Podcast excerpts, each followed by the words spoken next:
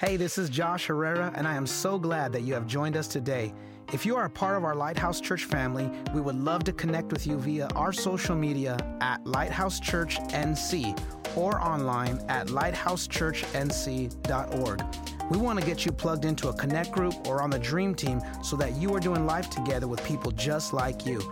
We hope you enjoyed today's message and stay tuned for more announcements at the end of our podcast. Let's go to Genesis chapter 39. I'm going to read some scriptures to you. We're going to get them up on the screen. And for those of you that have a Bible and want to follow along, I'm going to be in the New King James Version of Genesis chapter 39. And we're going to begin at verse 1. And it reads as follows. When Joseph was taken to Egypt by the Ishmaelite traders, he was purchased by Potiphar, an Egyptian officer. Potiphar was captain of the guard for Pharaoh, the king of Egypt. Now the Lord was with Joseph, so he succeeded in everything he did as he served in the home of his Egyptian master. Now Potiphar noticed this and realized that the Lord was with Joseph, and he gave him success in everything he did. Now we're jumping to verse 6. Joseph was a very handsome and well-built young man, and Potiphar's wife soon began to look at him lustfully. "Come and sleep with me," she demanded. I know, the cougar was on the prowl. Go with me to verse 10. She kept putting pressure on Joseph day after day, but he refused to sleep with her, good man, and he kept out of her way as much as possible. One day, however, no one else was around when he went in to do his work. She came and grabbed him by his cloak, demanding, "Come, sleep with me." Joseph tore himself away, but he left his cloak in her hand as he ran from the house. For the next few moments, I want to preach to you on this thought. Sin sets a trap. Sin sets a trap. Let's pray together. Father, we thank you for these moments together. We thank you, Father, for this time that we have to be together as a community, celebrating and lifting up your name, but also, Lord God, sitting beside the people that you've placed on this journey as we go after you and become more like you.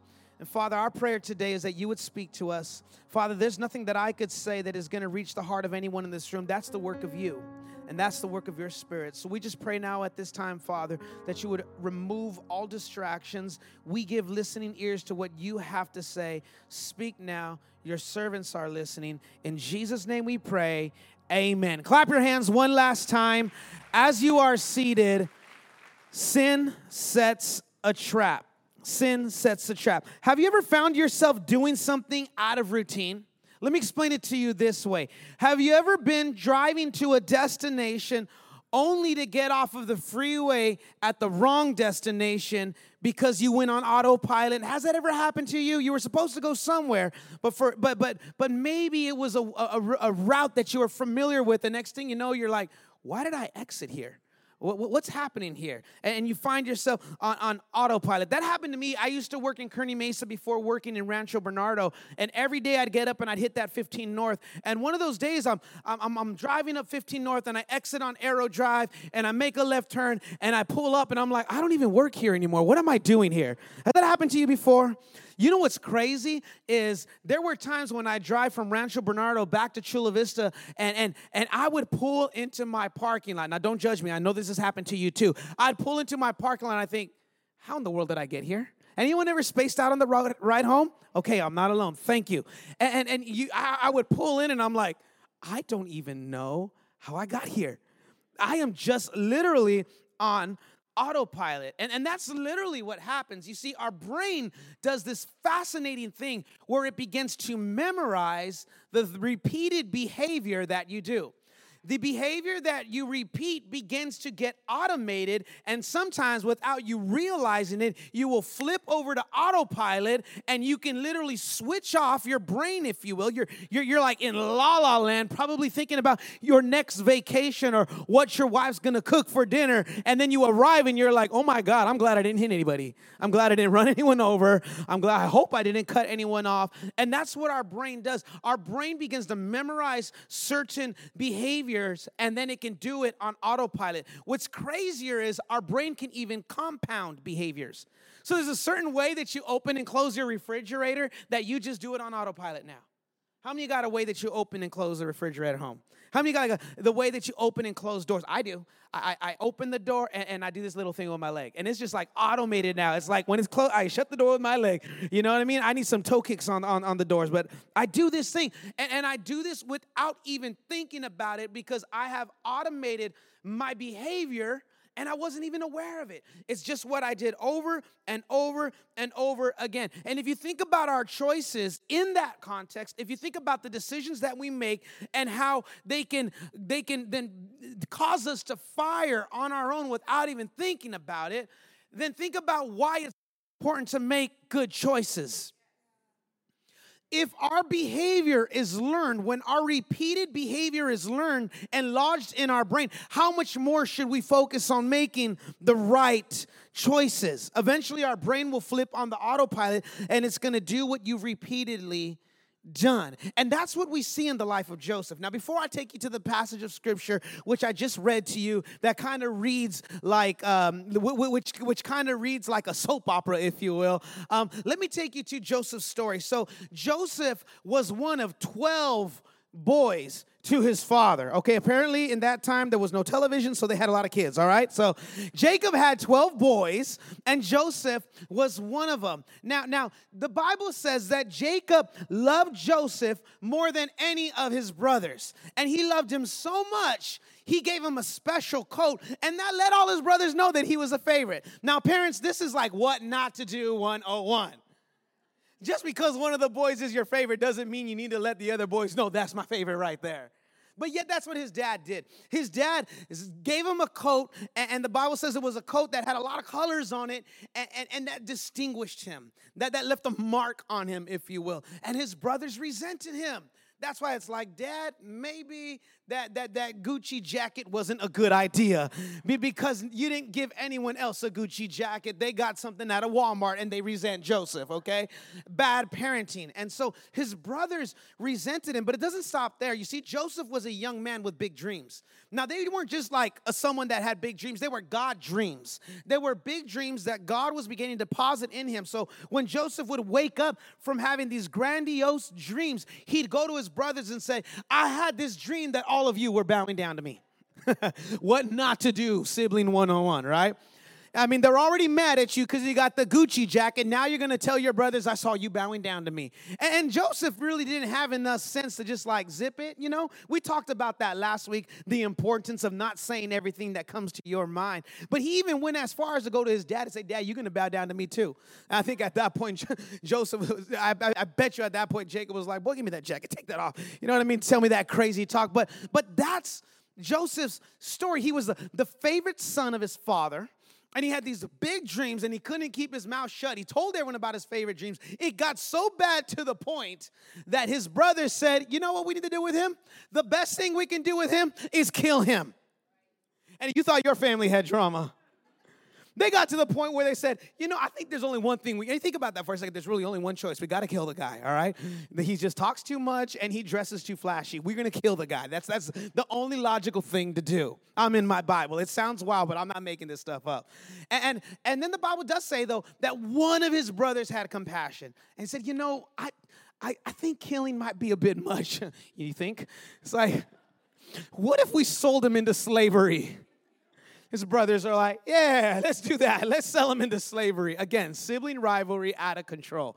So they take off that Gucci jacket, if you will. They rub some blood on it, and they sell him to a band of gypsies, and that's how they got rid of their brother. And when they came back, they showed his father the coat with the blood of an animal on it and say, your son Joseph, your favorite son, was attacked and killed by a wild animal. And that's where we pick off with today's Bible story. When we get to today's Bible story in Genesis chapter 39, Joseph has been sold into slavery. And here he is at the home of the man who bought him, and that man's name is Potiphar. And Potiphar is a captain in the army, and he just sees that Joseph, anything he puts his hands to do, he does it with excellence. He does it with excellence. And I love that because that's one of our values as a church. We pursue excellence. We teach that in Growth Track. For those of you that have not yet taken Growth Track, we will see you next week for step one, okay? We would love to see you there where we talk about this and we unpack this. But Joseph was a man that did things with excellence, and everything that he did prospered. You ever met someone like that? It's like they just have Midas's touch. Anything that they touch is like, wow, that looks good. That came out well. And Potiphar couldn't help but notice that there was something special about Joseph. Now listen, Joseph had every reason in the world to be bitter. I mean, you think you had problems because you had a flat tire on your way to work. Try being sold into slavery. I mean, he had every reason to be disappointed. He had every reason to have a father wound. He had every reason to have a brother wound, but that's not what he did. The first thing that I want you to write down is this. Our life is shaped more by our choices than by what has happened to us. It's shaped by how we react to what is happening to us more than by what has simply happened to us. It's how you respond. It's how you react when things are coming against you and you're wondering, how in the world do I get out ahead of these things? Joseph had all of the ingredients of his life to be insecure. I mean, think about that for a second. His brothers tried to kill him. He had every reason to be a manic depressive. He had every reason to live with insecurity. He had every reason to take his life if he wanted to. He could have said, you know, I'm done here.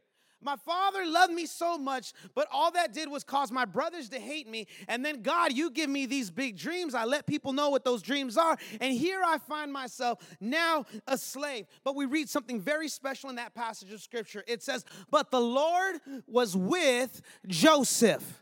But the Lord was with Joseph. You have got to know that no matter how hard life gets, God is with you. Even when it feels like you are at rock bottom, God is with you. Even if the marriage didn't work out, God is with you. Even if you got hooked on something and addicted to something, God is with you. He loves you so much that he doesn't give up on you, even when you gave up on him. God never leaves you. God never forsakes you. He said, I'm going to be with you even until the end of time. Joseph knew that I could either get in my feelings and I can get depressed and I can be upset and I could be the worst slave in this house, or I can continue to trust that God has a plan for my life, or I can continue to believe that God has not left me yet. I can continue to believe that my best days are still ahead of me. That's the disposition that Joseph had.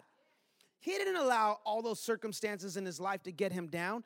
He continued to believe that though the world is against me, as long as I have God, I still like my odds. Even though the world is stacked against me, even though the odds are not in my favor, even though the deck of cards doesn't deal me a good hand, there's only one hand that I need in my life, and that's the hand of God. And as long as the hand of God is for me, who can be against me? And so he knew that God was with him. You see, even when you don't feel like God is with you, you need to know that God is with you.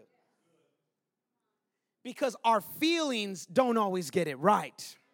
And sometimes we feel like God's not there. But how many of you have ever had to preach to yourself and say, I may not feel him, but I know that he is there. I may not feel like he is near, but I know that he is near. I may not feel like he is for me, but I know that he is for me. You have got to know, and you have got to make up your mind and believe in advance of the trial, and believe in advance of the hell that's breaking through in your life, and believe in advance of that fire that you're going through, that God is going to be with you. Joseph had that determination to know that God's not going to leave me. So why should I get all bent out of shape?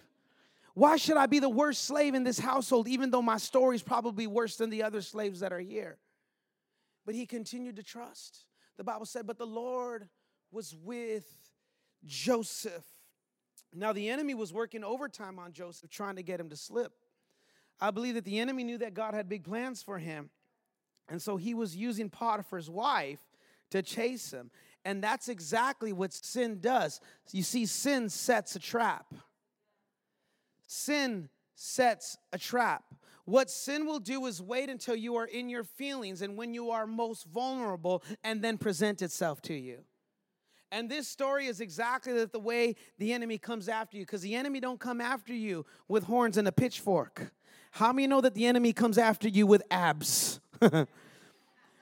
The UPS guy winking at you when you're married and you like it a little too much. How many know the enemy comes after you in high heels in the form of the admin assistant at work? You see, sin sets a trap, and it's waiting for you to be at that place when you're all in your emotions. And remember, we talked about capturing our thoughts. It's when your thoughts are running negative and your feelings are running rampant. That's when the enemy attacks. He sets a trap, and he waits to pounce on you when you are at your lowest.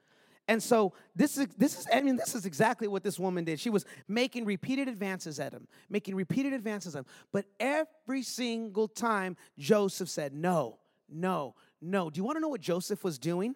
He was beginning to pattern the behavior that this isn't the decision that I'm going to make. You see, what he was doing was he was making the right choice time and time again. And so when he made the right choice time and time again, it didn't matter if she caught him in a weak moment, because he went into autopilot and he knew this isn't the thing that I do. This is why you got to get your choices right and you got to have your habits right. Because if the autopilot is to not do that thing, it doesn't matter where you find yourself. It doesn't matter the low place that you find yourself in. You're going to always do the right thing because you've conditioned yourself to do the right thing. I don't get up in the morning and talk to God because I feel like it. Nobody feels like waking up at 5:30 in the morning. Or 4:30, or whenever your quiet time is. I don't feel like talking to God sometimes at 5:30, but I know that's what I need to do. So it ain't about your feelings. It's about what you know to do. And when you know to do what's right, even when you don't feel like doing right, you know to do that thing. Can I get a good amen in here? And so what this woman did is she waited one day till no one was around, and then the cougar pounced, okay? That's when the Bible said, when no one was around, that's when she tried to seduce him, and she grabbed him by his cloak, and he fled, and he ran from her. And listen, he could have made a bad decision, and no one would have known about it. No one would have known about it. And too many times, that's when we are at our weakest, when we give in to things and no one knows about it. And many of us have fallen, and no one's known about it. If we were to open up the book of your life, some of you are like, skip that chapter, skip that chapter. I thought no one was going to read it, skip that chapter. And too many times we make those choices because we think that no one will ever know. And that's exactly when she came to Joseph and she tried to force herself on him when nobody else was around. But here's the deal, and this is the second thing that I want you to write down. We make our choices, but then our choices make us. We make our choices, but then eventually, our choices make us. Joseph repeatedly made the right choice. Every time she'd come up to him, no. Every time she'd try to talk to him, no. Every time she'd come, not today, Satan. You know what I'm saying? It's like, not today, devil. And every time she tried to come to him, he was ingraining the right choices in his mind. So when you make the right choices enough, then your choices begin to make you. Because you are what you do. You are what you repeatedly do. You see, you can string together the series of right choices in your life, and that's what everyone's going to know you for. I was having a conversation. This goes back a couple of years, but I was having a conversation with Salah, who's on our team here, and he asked me, he's like, Pastor Josh, how do you define success? And I said, I define success as a series of successful decisions, because anyone can get it right one time, right? Come on, even Vanilla Ice had a hit. Come on, how many know I'm talking about? Don't make me sing it in here. I won't. Anyone can get it right once. We call that a flash in the pan, right? Or you hear the language one-hit wonder. And that's why, like, they can even drop an entire album. And then the second album, well, it was a sophomore album. Do you know why they call it a sophomore album? Because it's not supposed to be as good as the first one. Anyone can get it right once. And so my definition of success was repeated success. Over and over and over. To me, that's what makes a person successful. They repeatedly demonstrate success. And I think when we repeat the right choices, we become a person whose right choices have made us. When you look at someone, you're like, that's a man that's made good choices. You know, when I think about my grandfather, and I like to preach about my grandfather so much because he's such an inspiration to me, but my grandfather didn't have a lot of money in the bank, but he made a lot of right choices. He made a lot of right choices. My grandfather may not have had a lot of earthly fame, but he made a lot of right choices. He may not have gotten everything right, but he made a lot of right choices. And I've got this picture in my phone that'll stay with me forever. And it's when I took a picture of his funeral. And over 1,000 people showed up for my grandfather's funeral. I thought, this is a man that made a lot of right choices. You don't get 1,000 people to come out and mourn you if you got it wrong a whole lot of times. But I'm there, and I was on the side of the platform getting ready to come up and speak, and I'm looking around, and I'm like, my God, this is a person who got it right. This is a person who got it right. And Joseph had to make the right choice in spite of everything that was going on in his life. I mean, he had the opportunity to mail it in, but he chose not to. Let's put up this next slide. I've showed it to you a few times, the cognitive triangle, where our thoughts become our feelings, and then our feelings then impact our choices. We've been calling that our cognitive triangle: thoughts, feelings, choices, thoughts, feelings, choices. When we capture our thoughts and we fix our feelings, we'll be able to make the right choices or demonstrate the right behavior. But eventually, the more right choices that we make, the more we program ourselves to not live in the wrong choice. And you have got a choice. Listen to me, church. You have a choice. So let me just talk to you for a second. If you feel like you are lonely, you need to identify the lonely behavior and go on the offensive. Okay? If you feel like you are living in isolation, identify the negative behavior and start doing the right things. Let me give you some examples. If you feel like you're feeling lonely, spend less time on social media. Spend less time on social media, because social media will trap you in comparison. You're feeling really good about your life until you opened up Instagram and then you saw someone else's life and you were like, oh my God, how come they got that house? I mean, your house was good enough until you saw her house, and now your house is not good enough, right? Oh, your boyfriend was good enough. I'm just kidding, you know what I'm saying? But too many times, our loneliness and anxiety is driven by too much time on social media. Get off that thing. It's a choice. No one's making you flick that thing open. Delete, like I said last week, delete it off your phone for periods of time. When you turn it back on and you put that app back on your phone, your friends will come back with the app, okay? They won't leave you. They'll come back with you, all right? Start exercising more. There was a young man in our youth group. He was actually one of our interns a few years ago, and he came and he sat with me. He had been in and out of our church, just battling a lot of stuff. And he said, Pastor, they're giving me man, I forgot the name of the medication now, but they're diagnosing me with depression, and they're giving me medicine to raise my serotonin levels. And as he was speaking, I just began to discern, this kid's not sick. This kid just needs to run. I asked him, I said, Daniel, have you ever heard of a runner's high? He's like, a what? I'm like, a runner's high. When you start to run, your serotonin levels begin to rise. It'll actually do the thing that medicine is going to do for you, but you won't have to be addicted to a pill.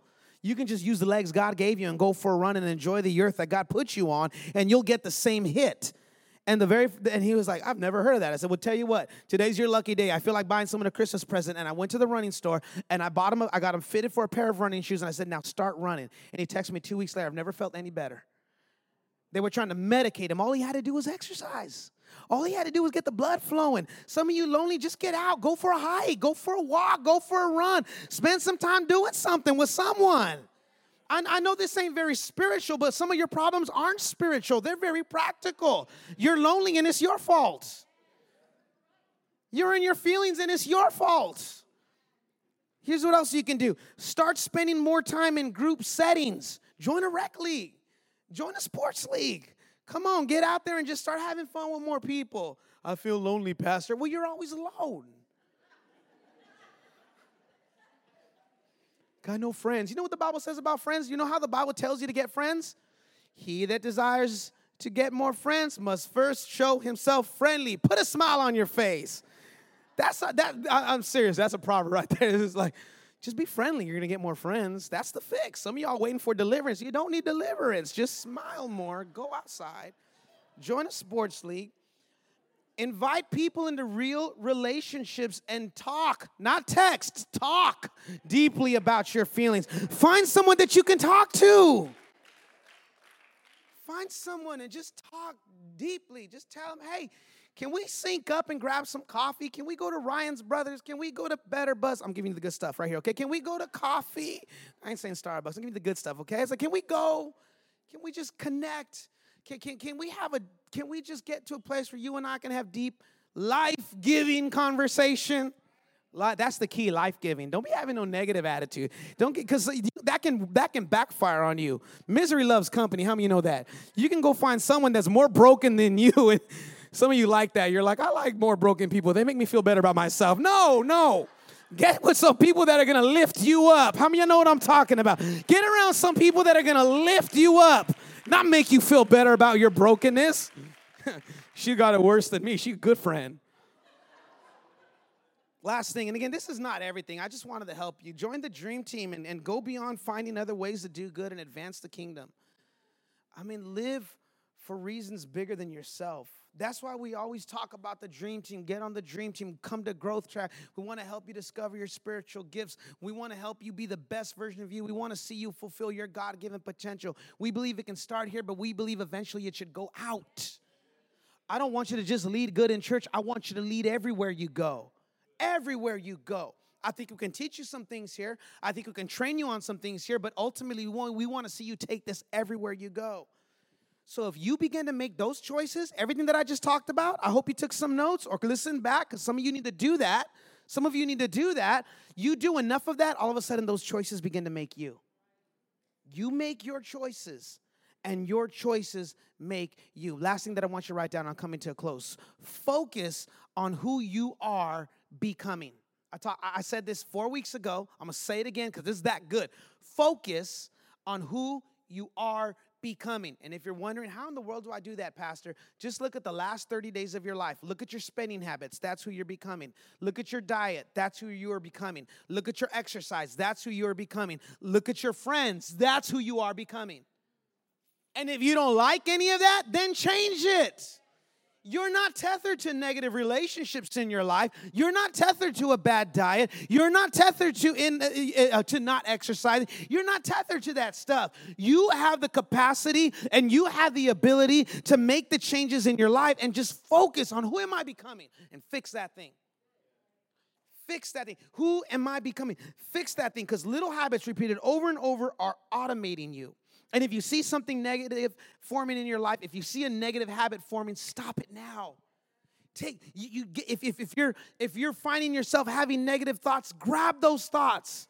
Capture those negative thoughts. We talked about that in that sermon. I caught a thought. Catch those thoughts. Submit them to the will of God and say, I'm not going to think like that because I don't like how it's making me feel. I'm not going to think like that because I don't like who it's making me to be. And I'm not going to get in those feelings because those feelings make me act a certain way. Capture those things. Capture those things and make them bow down to God's plans for your life.